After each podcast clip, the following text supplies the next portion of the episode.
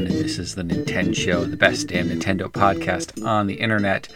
I am solo to do a sort of fragmented official show, so a bit of a peek behind the curtain. I'm not exactly solo. Sherlock and Echo are here with me, and you might be able to hear Echo rubbing up against the microphone as cats do. Um, but we're we're all sort of off schedule when it comes to our show recordings. We're going to have a, a, retro show coming up within the next few days here, but I did want to talk about some of the official show topics that we normally talk about, mostly Pikmin.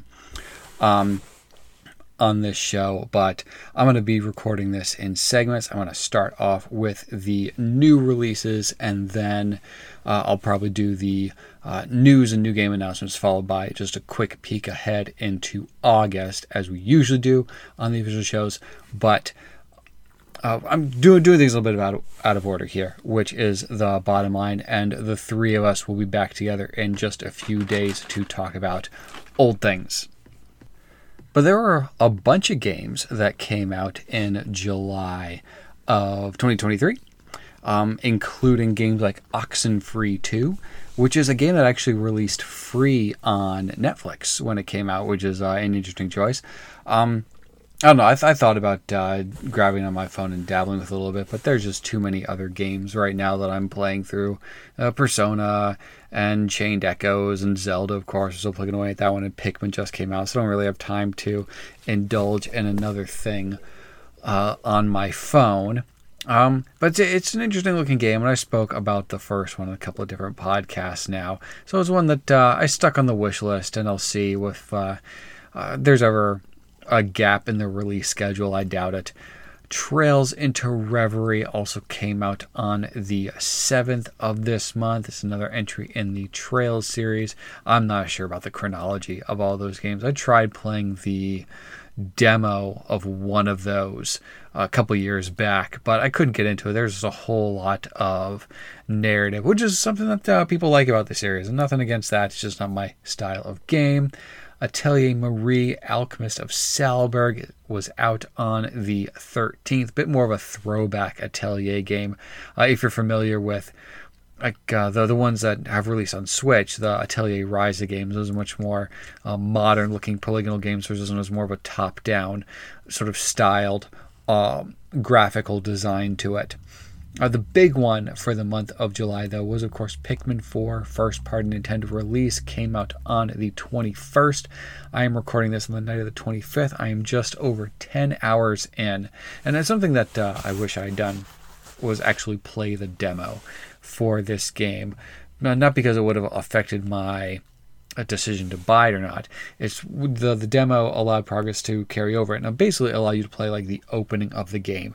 So I could have use the demo to get through a lot of the dialogue heavy stuff that they have in the beginning of this game. And it's much more tutorialized than um, the original Pikmin or even Pikmin 3 was. Whereas in those games, like the original Pikmin, essentially just threw you right in with a few things explained here and there as you go.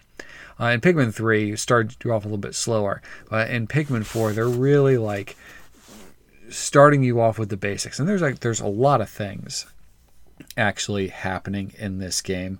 Um, something that, you know, would be nice to have in this game is a bit more control over different um, captains like you had in Pikmin 3 or in Pikmin 2, where you could do more multitasking because you had you were able to swap between different captains to have different groups of Pikmin to accomplish different things, and you sort of get that with the the dog Oatchi. Um, as you play through more of the game, the dog gets more skills. And you can actually use the dog to uh, command Pikmin and do little tasks. It's, but it's, it's a little bit clumsier um, to swap between your your created character, your your captain, and the Oatchi dog creature. Um, and, and you know it's it's kind of a, a, a double edged sword because Pikmin three like the the amount that you could do all at once, uh, commanding different captains and swapping very quickly, and using the touch screen on your gamepad to uh, uh, kind of route or the the positions you want to take your uh, Pikmin into. um, using the pointer to spe- more specifically aim. Um, but the the problem with that is there was a whole lot going on in Pikmin 3 for for the Wii U. I never played on Switch. I'm not sure how they simplified it, but you know when you when you have a Wii remote and a nunchuck and a gamepad and your TV and you're trying to get these things going all at once for people who are really like into multitasking. It was really, really cool. But it was probably a, a, very large barrier to, to entry for anyone new to the series or, you know, who just doesn't have the, understandably doesn't have the focus to ha- handle that many things going on at once. It takes a level of uh, obsessive compulsion to really get into the, the micromanaging and using all these different tools all at once. But anyway, that, that's Pikmin 3. Pikmin 4, I'll start with the high level stuff. It's a really nice looking game. They always have uh, really nice environments and sort of object design and food design. What Pikmin 4 does not do that other Pikmin games have done is it doesn't give you um, the the expiration date. Whereas, you know, in the original Pikmin, you had the 30 days, you had to finish everything by then, or, you know, game over. Pikmin 2 didn't really have much of an expiration date. Um, Pikmin 3 did sort of because you had to collect food in order to, you know, consume some of it every day, or, you know, you get the game over. But in Pikmin 4, they just drop all facades of any sort of expiration date or ticking clock. You just like you have your day cycle, and you need to have like all your tasks and all your Pikmin under your control by the end of that day, so they don't get abandoned when the the creatures come out at night as uh, it works in all Pikmin games. Um, but you don't have any sort of resource gathering that you need to do in order to uh, maintain your existence on the planet. You don't have like, hey, we need to leave within this amount of days or we lose. It's just, you know, keep keep going until you've done all the things you need to do. And it's kind of nice to not have to uh, worry about that sort of economy. But they throw all of these other different things into the game to keep you thinking about you know what it is that you are building toward. So the, the like the the most top level thing is that you need to collect treasures throughout the game in order to uh, expand your map and go to different areas. Because what you're doing is you're looking for Olimar and other survivors of a, a crash uh, on the planet. So you're you know you're looking for for other people. Then you know you also have uh, your your pellets and your enemy corpses, and they'll allow you to grow more Pikmin. You want to have as many of those at your disposal as possible because, you know, you try not to let them die. But if a few of them die, it's nice to have uh, a bunch in reserve on the bench, ready to uh, come back out and, and, join the good fight for you. Uh, then there's also like a general sort of construction resource thing. So throughout the game, uh, and in most Pikmin games, you have things like uh, uh, objects you have to push over to create like a little ramp or uh, bridges that you can build. But rather than having to find like where the resources on is on the map and drag it over to where the bridge is, there's basically like resource points or or something that you can collect through different points of the game and put in your bank. And then when you find like an unfinished bridge or a climbing wall that needs to be constructed, your Pikmin will you'll you'll send your Pikmin to go at it and they'll just pull from the resources you have back at your ship, bring it back to where they need to build something and construct it. And these are also used to do things like uh, buy upgrades for your your captain and Oatchi back at your base because now there's there's a base before you decide where you're going to go for the day. It puts you into your your home base where you can do things like upgrade Oatchi buy accessories and equipment, um, talk to other people that you've uh, rescued in order to. Uh, take on side missions like, hey, grow 100 Pikmin, uh, bloom uh, 100 flowers, um, collect this many pieces of treasure, that sort of thing. And they'll reward you with more of those uh, resource points that you use to build bridges. So it, it feels like really mobile game ish uh, because there's a bunch of different things you can be doing at one time. And rather than so far in the 10 hours I played, rather than have like a bunch of different things that you need to be multitasking on a, in a given zone, uh, in order to maximize your, your efficiency, maximize the amount of uh, things that you're doing throughout the day. Um, it's it's more like, hey, here's a bunch of different things you can do, sort of like uh, all these different economies you can engage in. Um, that will make like marginal differences for you. So go ahead and do the thing you want to do. And I, I don't know, it just, it just feels like a little too much like you know you you need your gems and you also need your gold and you get your login bonus um I don't know, I, I'm really liking the game a lot. It's really addictive because like the gameplay loop is really snappy. Um, and there, there's uh, always like, hey, can I can I do this one last thing before the day ends? Or like, hey, I'm going to do one more cycle and get that piece of treasure that I spotted before, and see if I can do this cave while I'm there. Uh, but it it lacks the uh, uh necessary like multitasking like i need to have this group of pikmin doing this thing and while they're working on it i can take this other group and do this other thing. Like that stuff can be there but it's not as required as it was in previous games. And this one you can just kind of stay together and wait for things to happen and then just move forward as you go. Um so you like but but i like it. Like i was saying um i'm having a good time with it. Uh just kind of the the, the basic like day loop that you're going through. You go into a zone, and as you're moving around, like do, do things like hey, make recommendations like hey, these are the kind of Pikmin you want to take with you in the zone, which is nice. Um, and you, things will get marked on your map really easily. Like if you've built a new bridge, or even crossed it, it'll mark that, which is really handy information to have. If there's a a cave that you haven't gone into, like a little vault that you haven't gone into, it'll mark it on your map and say, "Hey, you haven't gone in here." If you have gone in but you didn't find everything, it'll let you know that hey, this haven't hadn't been 100% completed, which is really nice because I like the collection aspect of this game. Uh, every zone and every cave that you'll go into has the completion percentage.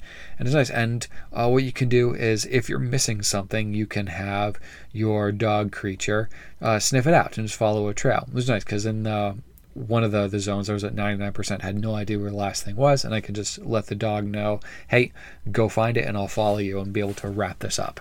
Um, the cave challenges are a bit like shrines in Zelda in which like they're you're, you're not passing time as quickly um, way within the caves. In fact, I think like no matter how long you spend in the cave, it'll only be like uh, uh, 20%, like somewhere between 15 and 20% of the, the day that you'll tick through in the time that you're in this cave. Um, but uh, the it's it's a more closed zone. You have uh, corridors and rooms that you're going through, and like little puzzles that you're solving that will require like specific Pikmin or different enemies that you need to take down. Sometimes a boss fight, and you're finding things like treasure and survivors in there that you're you're taking out in, into the overworld, and you're proceeding through different floors.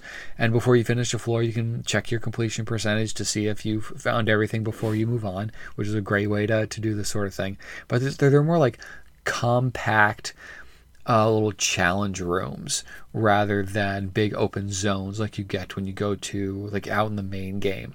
And along with um, these uh, puzzle challenge uh, caves, there's also like uh, time challenges and time battles where you like it goes into split screen for some reason. I don't know why they bother putting it in split screen because you're playing against the CPU. But it's like, hey, here's a little arena that you're in.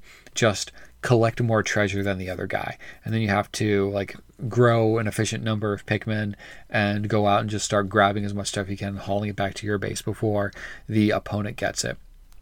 And there's also um, well, one of the really cool things is like there's a a, a sort of rather than a battle, gather more resources in this person. Like, hey, you're in this arena in this uh, cave challenge, and you there are you know a finite amount of treasures and you have a finite amount of time see if you can just gather up as much as you can and get it back to your base and those are really nice challenges because that really lets you try to maximize your efficiency of playing through um, and it'll, it'll like uh, it'll grade you on how well you did when time expires based on how much of the stuff you're able to collect. If you collect everything, you get the highest possible like platinum grade, and you move on. And those are really fun. I'm looking forward to seeing how many of those are available throughout the game because that's the sort of thing I like is like hey you have this you have these 5 minutes and here's all the stuff figure out the procedure that you need to go through in order to get all the stuff because it's all doable Uh, the the actual battles, I don't like quite as much. Uh, even there, none of them have been particularly hard. The the uh, computer player uh, opponent hasn't really pushed back on what I've been doing in those challenges so far. So, but but I just don't like um, the, the sort of like competitive nature it. That's not what uh, I'm interested in uh, engaging with in a Pikmin game. Where I want to do like the the collecting and the the efficiency type stuff rather than the competition type stuff. Um, oh, and there's also uh, a, a nighttime challenge. Um, part of the game. There are there's some survivors that will need for, for one reason or another uh, medication, and you get like the medication from doing these nighttime missions. Um, and at night, you're not playing with your regular Pikmin group, you're playing with glow Pikmin. They're these neon green, sort of ghosty Pikmin. And they don't uh, die, but when they're attacked by enemies, um, they end up just like uh, being sent back to your base, and then like after a cooldown or something, they can come back out and fight with you. So, but these um these nighttime missions are faster than your your regular day cycle, and rather than having to, you know, gather up uh, treasure and survivors and stuff. Basically, what will happen is you start with a, a, small amount of these glow Pikmin, and you go and collect these uh, gems, these piles of gems scattered around in order to grow more glow Pikmin.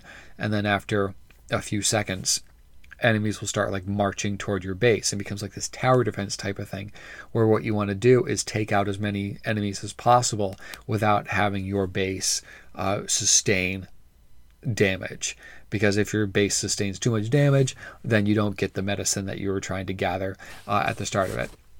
Um, that that's that's a neat little uh, mode to the game. It's one that you know I'll play a round or two here or there, um, and it's, it's a nice little break from the just general exploring and cave diving. I gotta say, I've, I've spent probably uh, of the 10 and a half hours that I've played so far, I would have to guess that like a good four of those hours have been like down in caves. That's where I'm spending, you know, a, a plurality of the amount of time that I've uh, played in the game. Uh, and it, it's really like where a lot of the stuff is. So I was playing through this one zone, like a beachy zone, and I'd played like a couple days and I gathered like a little bit of treasure and like built some bridges and, and gathered like resources and stuff. And after a couple days, I was like two or three percent completion. And then in one cycle, I went through and I did a couple of caves, and it took me up from like like uh, took me up to like 17%. And then another day, I did like a couple more caves, it took me up to 42%. So a lot of the stuff is hidden down in these uh, in these cave challenges. But yeah, I, am liking it. It's it's uh, a good game. Um, I am actually going to be. I, am trying to get a, a couple hours in a day for the next few days.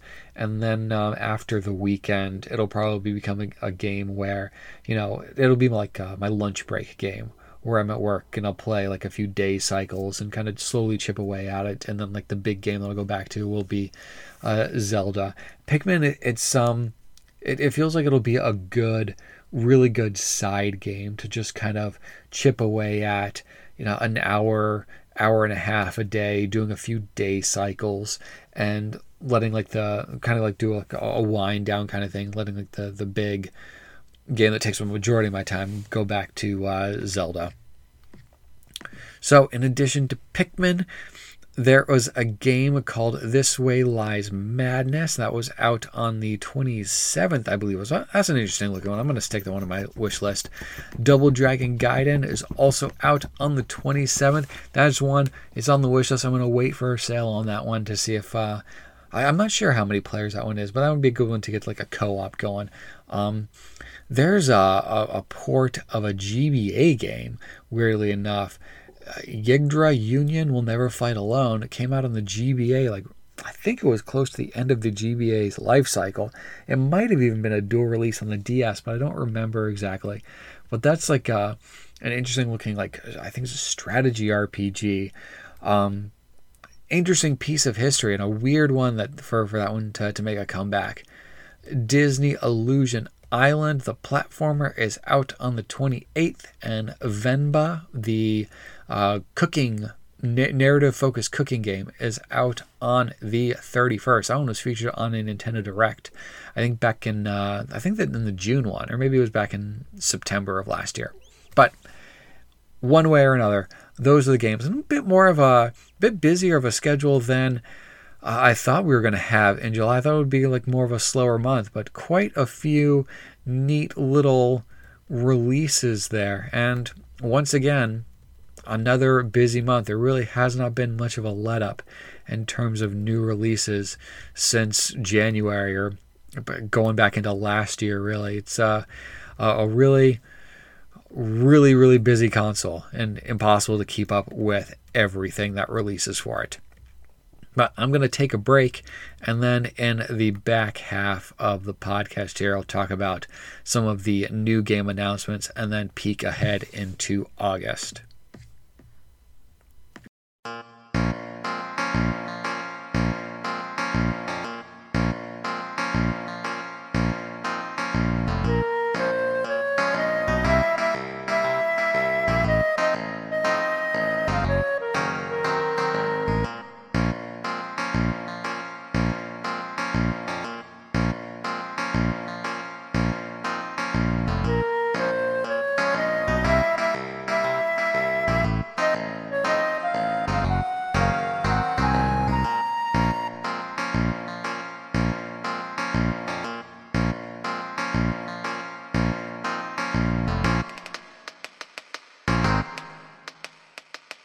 So, big news while I was taking a break here for a day. Just a couple hours ago, at time of recording here, Nintendo announced that the Oracle games, Seasons and Ages, were coming to the Nintendo Online expansion pack uh, on the 27th, tomorrow, at time of recording, which is really cool. This is a really cool announcement for a couple of really great uh, handheld games. I played them originally back on Game Boy Color shortly after they came out, uh, but you know, as of just a few months back, the only way to obtain them was on the original Game Boy Color carts because the uh, 3DS eShop and Virtual Console had shut down. So unless you already had them digitally, you could not get them again. But really cool that they're bringing these to the expansion pass, that people have access to them again, and hopefully, you know, going forward in future consoles just have access to them in perpetuity. They won't have to wait for another re-release. They'll just be available on whatever you know online uh, expansion pass or, or access pass that they have in uh, future systems. But that's a good discussion for a different time. Hopefully, this is a way of them future proofing their uh, digital retro library. But I really, really love Ages, one of my favorite uh, handheld Zelda games for sure. Um, the, the way that um, you, you essentially they, they found um, really great ways to have these expansive adventures on such limited hardware on the Game Boy Color. So in terms of like geography, like actual uh, uh, squares of, of space, like the pull screens in old school 2D Zelda games, um, it's not that much bigger than Link's Awakening, but in Oracle of Ages, you have two different time periods, so you basically have the same map twice, kind of like, you know, kind of like a light world, dark world thing, in A Link to the Past. But you know, you're you're flipping back and forth between the pe- present day and the past, and things you do in the past affect the way that uh, the map works and the present. You know, the sort of thing you expect from these time travel games. But they make it really fun as a really cleverly designed world map because you don't always have access to jumping back and forth between the two areas that well. As you play through the game more, you have more and more freedom to go back and forth. But they re- find really clever ways to limit you and then. Um, it all feels very seamless when it uh, opens up to uh, have more access points to flip back and forth. Really, really cool game. Um, really like it a lot. Seasons I also really like. And we talked about these games not too long back on the Retro Show. Uh, developed by a development studio that was associated with Capcom at the time, Flagship. Um, and they'd since been absorbed, and a couple of the key players now work over at Nintendo, including Mr. Fujibayashi, who directs the Zelda games now. But neither here nor there, when they started development for these two games, the sort of urban legend goes there's supposed to be like three different versions, but they eventually like wrapped them up into two, and then simultaneously there's also a project to remake the original Legend of Zelda game, but that was scrapped, and a lot of the the the assets, the work that went into remaking that got absorbed into Oracle of Seasons, which is why the first dungeon in Oracle of Seasons is a pretty close approximation of the first dungeon in the NES Legend of Zelda game.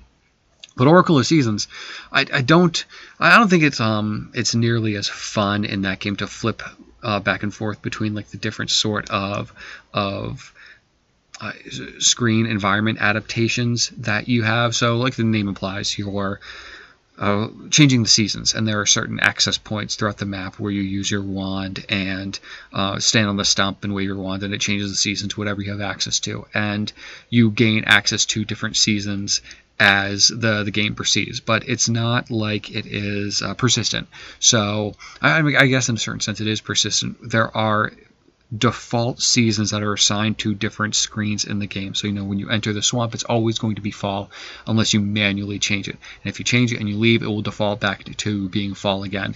Uh, and it's like that all over the world map. So um, it, it's a little bit more fiddly in the way that you have to. Um, change the seasons in order to access the places that you want to access. It feels a little bit more Metroidy in that, you know, of course, you don't have all the seasons at first, and getting more seasons will allow you to access more areas on the map. That's how they sort of gate you off, uh, more with like the seasons sort of thing, and less of the item that you need. Uh, and like the difference is like in summer there are vines that will grow along walls in spring there'll be like flowers that will launch you up. In fall there'll be mushrooms that sort of uh, you stretch and catapult over chasms. And in the winter things will freeze over and you can cross like gaps or or uh, water features that you weren't able to get across. But in, in addition to having all like these different uh, the, the four different season screens for every area on the map, there's also a whole like underworld, Subrosia, um, and a, a storyline going on there, and that's how you, you, you gain access to the Temple of Seasons and get more um, seasons attached to your your wand, so you can change them at will. But it, it's also a really neat little game. Um, surprisingly large, a bit larger than Ages because of the whole underworld aspect of the game. But yeah, both both really neat, both definitely worth playing, and I don't think they explicitly said um, how they're going to have the two games connect because the two games connect and you you can play either one in any order that you want. I usually play Ages first because I like it more. Um, but then how you would do it on the GBA and on the Virtual Console uh, back on 3DS is at the end they would give you a password and you had to input your password. It's, a very clumsy system, but uh, maybe like being able to take screenshots on Switch will make it a little bit easier to transfer the password from uh, one game to the other. Or, you know, maybe they'll make it seamless and just kind of detect your clear data. Um, but who knows? Who knows what they're going to do? Sometimes they put a lot of nice effort into these uh, Switch Online games, and sometimes it's kind of like, now here's here's the game as it originally existed. So we'll see. We'll find out tomorrow when it becomes accessible on the expansion pack. Or actually, wait, now I've been I keep on saying expansion pack, but I think the Game Boy might be just part of the default one, which is which is awesome. That means uh, you don't have to be paying the extra to, to have access to it. But anyway, I, I should get my facts straight before I start rambling again. So, in addition to that announcement, there was a, a really cool like little limited run games presentation uh, a few days ago, where they're talking about bringing a lot of different uh, physical copies of games, uh, including the Castlevania Advance collection is getting a physical edition for Switch. Uh, Roller Coaster Tycoon 3 Complete Edition is getting a physical release on Switch, uh, which is kind of fun. Uh, Chicory A Colorful Tale, that's a game that came out, I think, back in December. Shantae um, Advanced Risky Revolution was announced for Nintendo systems, but not for Switch. That game is coming out on Game Boy Advance, and apparently it was this like scrapped Shantae project for the GBA. Uh, in between, I guess uh, the original Shantae game and I think it was Risky's Revenge on DSiWare. Anyway, neither here nor there. Risky Revolution uh, coming to Game Boy Advance only and getting a physical release seems very, very silly that they're doing this, especially since they're not like releasing digitally on any other platforms. That's got to be something that happens eventually. Maybe they just want to like get the collector market uh, before they have a wide release on other platforms, which is to me also a little bit silly because the collector market would be there for the Game Boy Advance cartridge one way or another. It wouldn't matter which. I don't know. Very strange. Um, uh, another Crusade, a Gargoyles remaster. The Gargoyles game is getting a remaster and a physical release. Uh, the Jurassic Park Classic Games Collection is getting a physical release. A Gex Trilogy uh, as well. So a lot of like uh, oddball games, but kind of fun that these things are getting you know some some attention with physical releases. But other than that, nothing super super noteworthy. So let's wrap up this little miniature episode with a look ahead of what is coming out in August. No real like actual news to talk about other than a couple of uh, uh, game announcements. Oh, we did get a, a, release date update for that um, Style Savvy game. I don't think it's actually called Style Savvy. It was featured in, in the Nintendo Direct. It was coming out in November. It's going to get totally annihilated and buried underneath Mario RPG and Persona. Kind of feel bad for it, but there it is. That's the month they chose. Probably should have waited for December for that one, fellas. Um, so in August, we got WrestleQuest coming out on August 8th. Neat little wrestling RPG. Moving Out 2. I think I've mentioned before, me and my, wife played the demo for Moving Out, had fun with it, but never got around to actually buying the full game. Um, really neat uh, concept, kind of like um, a lot of games do. This sort of the overcooked concept where it's controlled chaos, and you're at a timer and need to load as much of the stuff that's in the house into your uh, van as possible or the back of your truck. Um, and you, you can like just throw things out windows. You can try to be real orderly about it, but it almost always devolves into chaos, which is the fun thing about the game. Vampire Survivors is out on the 17th. That's one that was also featured in Nintendo Direct, and that seems to be a pretty well known uh, quantity in gaming circles. Uh, another one looks really cool, but I don't think I'll have time for it. The one thing I'm going to be most bummed about about uh, missing out a release date is Bomb Rush Cyberfunk. We got a release date for that one on August the 18th. It's a really fun, stylish looking game. I really dig uh, the art and like the the bombastic, like really bright uh, colors. Um, but I'm going to have to stick that one on a wish list until the schedule clears a little bit. And actually, aside from Blasphemous 2, which comes out on the 24th, I'll probably be putting all of these on the wish list because they're all really nice looking games. And like moving out 2, I, I probably would only pick up if it's like on a sale, but it's definitely one that I don't want to like let get buried underneath like the the deluge, the avalanche of uh, eShop games that come out every week. Um, but uh, Blasphemous 2, like I mentioned, that's more of a Wes and Ryan style game. That one's not really my speed. Sea of Stars is out on the 29th, and that's the only game I'm really I'm planning on getting day one on this list. By then, I should have wrapped up uh, Chained Echoes, so I'll be ready to queue up another indie RPG. Looks really cool uh, from Sabotage Games. I mention this every time that the game gets mentioned in any sort of video direct. They made The Messenger several years back, which is a game that I really liked.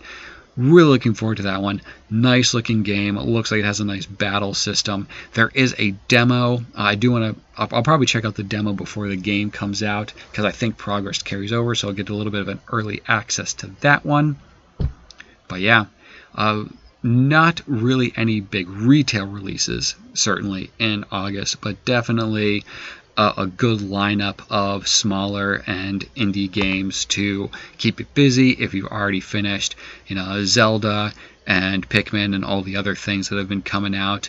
Um, a couple of the, the, things I'll probably also get to uh, in August. I'm going to finally download the Fire Emblem Engage DLC and play through that. It's not super long, but I'm looking forward to getting back into that game for a little bit. And either in uh, August or maybe September, I'm going to finally get to the Xenoblade Chronicles 3 extra content as well. And now that that is has all been released, I'll pay for it and engage and get back into that. Um, absolute monster of a game. Really love both of those games. Big thumbs up to every single game that's been coming out recently. It's been a really, really great year and a really great run of the Switch system so far. I'm rambling. Uh, just next up, in just a couple of days, we will all be back with the retro show. And I think the big topic for video games, because there wasn't a whole lot of video games being released in July of uh, the summer of 2020. Where are we? 2002. Um, July of 2002.